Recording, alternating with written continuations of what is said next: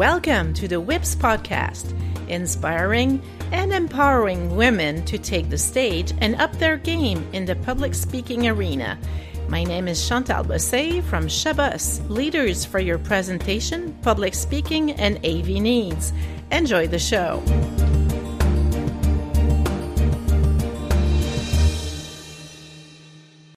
Hello, everyone. My guest today is Nancy Solari. She's from California. And I must say that you will truly be inspired by her. And instead of me giving all the information, I'll let her introduce herself. So, welcome with us, Nancy. Hi, thank you for having me. I'm really excited to be here. And uh, for everybody listening, I know public speaking can sometimes be scary, but there's nothing like knowing that you're saying something that just touches one person maybe 10 people maybe 100 people and and that's what we do it for so i'm excited to be part of everyone's journey Oh, that's great. I'm so happy that I'm having you today. And let's start right off. Tell our listeners a little bit about yourself and what's your business because you're doing a lot of great things. Well, thank you. Um, I, I, guess I'll step back a bit and just kind of let everybody know my company's company name is called Living Full Out, and we launched in 2008. And it was really born out of the fact that we wanted to help people achieve their goals and dreams. And sometimes it's hard to put those elements together, whether it be physically or emotionally. How am I going to do this, and what does it look like? And so when uh, when we started in 2008, one of the first things we did as a delivery method to assist people was speaking. And so it was really finding the right the first audience groups that we wanted to connect with. And our journey started with women entrepreneurs and the visually impaired uh, because I myself am actually legally blind. I have a condition called retinitis pigmentosa, uh, okay. uh, which I was actually diagnosed with at 16. So today I'm legally blind. So I everything in my world is really blurry, and there's not like colors. Everything's kind of dull, and uh, and I see mainly like shapes and shadows and that kind of thing. Wow. But uh, but that's really how I kicked off my speaking career. That's interesting. And what made you embrace public speaking, knowing that you probably had that extra challenge to it? Yeah, you know, I will tell you, it, was a bit of a challenge. Um, I, I, I grew up uh, with, uh, you know, getting a degree in broadcasting and psychology, and, and I went into uh, TV, and then I went into the music industry, and then into real estate. And well, in all of those careers, it involved talking. It wasn't talking to an audience of, you know, 20, 100, 1,000 people. So it was kind of intimidating to figure out, you know, how do you put a message together? How do you connect with an audience especially for me and not being able to see their eyes or True. are they interested? Are they falling asleep? You know there were early challenges um, but a lot of times i learned to take audio cues which i think is good anyway. So involving the audience asking them questions you know getting them to to answer back. You know you get a pulse right there as to are they listening? Are they connected um, and and then if you can walk into the audience be with them. So a lot of times speakers put themselves on a stage on a riser and you're higher than your audience. Mm-hmm. i really like it when i'm at the same level as my audience or even if i can have an assistant help me and i can walk out into the audience and like grab their hand it just it helps with a deeper connection that's great. And it's also a great tip, I find, for people that don't have a sight problem because uh, being attentive to the energy in the room is so important. And you probably develop that extra sense to it because you cannot see them. But I really like the fact that you still enjoy just having someone assist you and go into the audience to feel them. What a way to do it. And how how did you manage to start doing so? Because i guess that was an added added challenge. Sometimes you have the technical crews or the event organizers that are set in their rules. So that must have been really interesting. Tell us about it Yeah, yeah, I'm so glad you asked that question because I am different than their average speaker. Because most speakers, they might uh, stand at the podium, uh, they might use a PowerPoint. Um, you know, I, I will sometimes use a PowerPoint, and mainly I do that so a, an audience is visually stimulated but yes. I can't see the PowerPoint. It doesn't do me any good. It's going to keep me on track. You know what I mean? And so, and so, what I decided is is to really build build a moment within the room. So you know, like when you go to a concert and it's one main singer on stage. It, yes, they have a light show and all these things going on, maybe dancers, but it's that singer's voice it's the words that they say, it's the stories that they tell within their song. It's that power that pulls people in. They don't need the dancers, they don't need the lights, it's that voice. So, what I've learned in my speaking career is that it isn't about the PowerPoint, it isn't about you know looking good. It's all about the stories you tell. And if you tell compelling stories and relatable stories that's when you'll grab your audience. I so love your answer because that is one thing I've been telling speakers and clients for so many years that forget about putting the focus on your PowerPoint that's not it. You're supposed to be the most important person there. You're the one presenting. And also that you bring in that storytelling part to it. It's a shame that so many people these days, they don't even think it's important. They just go on autopilot and they just deliver information instead of making sure they have a compelling story that goes with it. I really, really like how you put it because I'm sure people will realize, well, if that helps her public speaking, even though I'm seeing, I should probably put in the same effort to walk the room, have a compelling story. And maybe a question I would have did you do anything different or did you have any uh, special classes to practice your voice since that's your more, most important tool that you have? Well, yeah, you know, it, uh, I was always into singing growing up, uh, singing in college, national anthems and different things. And of course, I studied broadcasting in college. So I, using my voice was already part of my hobbies and my profession. But you could still, you can have a, a, a voice and you can carry it well, but you still have to be able to tell those stories. Absolutely. And so what I invite your audience to do is is even take going out to lunch with a friend, even take going to a, a networking group or a, a party on a weekend, a barbecue, whatever. Take that as moments to start telling stories and listening to other people's stories. And, and that's how you get to be better and better and better as a speaker is that listening and also having something of value to talk about something other than the weather tell them about a hard uh, you know a hard day you had or a success you had or how you helped a client. I think a lot of times when we network with other people it is that kind of superficial conversation. But again you can't have that superficial conversation as a networker and you definitely can't have it as a speaker.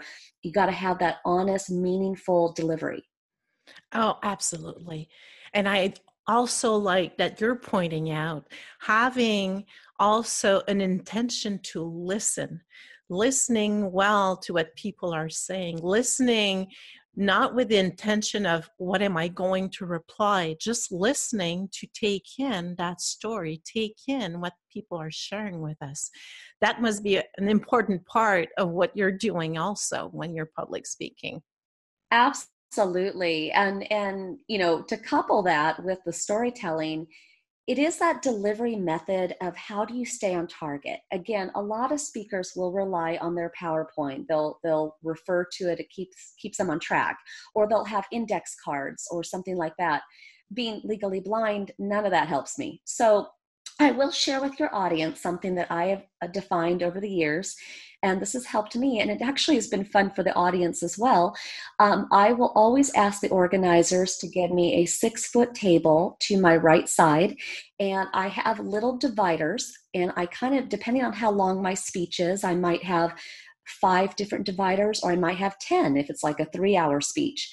And then what I did is I went to, we have a place here called Michael's, a craft store, and I went and I got little mementos, little uh, little reminders of my stories. So if I'm telling a story about being in Paris, France, I have a little teeny ornament that is Eiffel Tower. Nice. If I'm telling a story about my faith or something like that, I have a little teeny cross.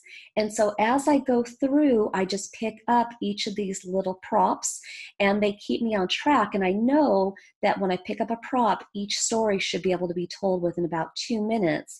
And so I just have as many props as I need to guide me through my presentation. That is so cool. I love that trick because you have adapted, so to speak, a way to let's call it visually you feel your cues instead of seeing them and that is really an interesting way to stay on track. It does bring another question for me. How do you manage that timing part? Because most of people will, yeah, like you said, they will rely on their slides, they will have a timer, they will see something. How do you manage to keep track of time and have the feeling that you're staying focused? That is a great question. Um, honestly, we always have to think of the audience first. And oh, just, yeah. if you put it in the audience, how long would you want to hear a story? And generally, stories that go any longer than five minutes can sometimes go on and on and on. So I, I, I start there first. I put a limit to how long I want to talk about a story, generally between, I would say, two and five minutes. And then I kind of think about that story and I have to have just a little bit of context about setting up the situation, the event, the moment. And then I share with them the pain, the stress, the problem I was facing. Mm-hmm. And then I share the solution, whatever I figured out, whatever the aha moment was. And then I bring it always back around to the audience. So I make sure that I hit four things context of the story, what was the problem, what was the solution, and how does that relate to the audience? That's a really important point. And you're doing in a natural way what everyone, every speaker should be doing, putting the audience first, because that's the most important thing. We should be thinking about the value we're giving them, which will also make us more memorable, memorable in the end, finally. So that's really an important point you're sharing there. Yeah. And you know the, the the thing i'll say about that is um, and i'm sure many speakers who are listening today have had this moment. It's like after you give a speech and and you're done you kind of have that butterflies in your stomach but kind of excited. You're like let's do that again. You know that was fun yes. or you know when's the next gig? Right? It, it's this it's this really great energy. Well you want your audience to have that same energy. So when you're done talking, as they're clapping or after they're done and you're walking off stage, you want them to say to yourself, wow, that was great information. Like you want them to have an equally uh, memorable moment. Oh, absolutely. I guess that's the whole point of sharing, making sure that they get as much fun out of it as we do, because that's how they will remember and also put in practice what we shared with them. I find that the more fun we can make them have, the better they are at putting everything in practice afterwards. Um, tell me, Nancy, you have probably so many stories, but do you have one great memory that comes to mind? Something that either triggered those butterflies or something that was really memorable to you, and why was it? You know, and that's a really another really good question. You have such great questions. I'm so impressed. um, but no, but no, that is a good one. I I don't, you know, I've spoken a lot, and I'm, you know, I think that when I think about that props uh, scenario that I told mm-hmm. you about just a second ago, uh, one of the ones that stands out to me is when I uh, was offered to speak at this event. And initially, it was supposed to be for 60 minutes. And they were like, you know what? We want you to speak for four hours. Like, we just want you to just keep on going. And I was like, wow. okay. But four hours i mean that was that was a ton of props and that was a ton of stories. I had 42 stories. I had 42 props. And you better believe I used that six that six foot table. And honestly, as I as I went through each story, and what by the time I was done, and I, I turned to my assistant at the time and I said, "So did I go over?" And she goes, "You're like literally within one minute." And it was it was amazing. I, I, and trust me, I didn't spend hours and hours of four hour blocks practicing, right? It was just kind of understanding the story, being familiar with it, speaking from the heart. But I felt really proud of myself that um, that everything had just come together and I hit my mark. And I, I was glad that I was one hour, one minute early rather than one minute late because I always want to kind of give that gift to the audience if I can be just a little bit earlier than later. Oh, you're so right. And that is so important because I always tell people, you know what? Ne- you'll never have anyone complain if you finish before the end, but you'll make them a little bit, ah, they'll probably be a little bit stressed out or, or even sometimes frustrated if you go over because then you're not showing respect for their time and their schedule. And if you're at an event with a, a lot of speakers, then you're just pushing the limits on everyone else afterwards. So that is really, really important. But at the same time, it's so impressive being on mark and a minute early. You have uh, all my admiration because you cannot follow oh. clock or anything. So that is really amazing. Which brings Thank me you how do you prepare your speeches or your presentations especially when you have to play with that time frame thing? So i i always do a prep call with the event coordinator beforehand and i know not every speaker does but i do and i always want to understand you know who is in the audience what is the demographics what is the gender what are challenges that they are currently facing professionally and personally? Mm-hmm. um, what have do these professionals already have at their fingertips? You know where where do where does the event planner think that they need the most motivation? What is the overall theme of the event you know what are the expectations of the audience? And so i try to find out all of these details and that way when i'm picking my stories it's not that i'm just picking stories that i want to tell. I'm picking the stories that i think will be the most useful relatable to them. Yes. And i i love so much how you replied because it proves that we should always put the audience first. The what's in it for them and you do an, an admiring job at doing all that research before. And i think that should be an inspiration for all other speakers that probably skip that step too many times and are not really focused on the needs that the people they will have in front of them might have. So that's really an important part and probably has served you well up, up until now because of all the preparation that you do. It takes away the anxiety and also I know that I'm on point. That's the thing. And I, you know, I don't think preparations should be memorizing. Um, I know there's plenty of speakers that do memorize. That's just not my style. Because again, I take those butterflies, I take those nerves, and I channel mm-hmm. that into speaking honestly. Yes. Because if you're too polished, if you're too raw, raw, raw, that loses people. They feel like they're being sold. But if you have kind of a nervous energy in your voice, if you're heartfelt, then you'll pull them in more and they feel like you're with them, you're not talking at them. Mm-hmm, absolutely. That is really a good point there, a good tip that everyone should be thinking about and tell me finally, we're already at the end of this. Eh, eh, it, you have so many things, so many interesting things that you shared so far. But if you would have to give one tip that would empower either women or men to do great at public speaking, what would it be?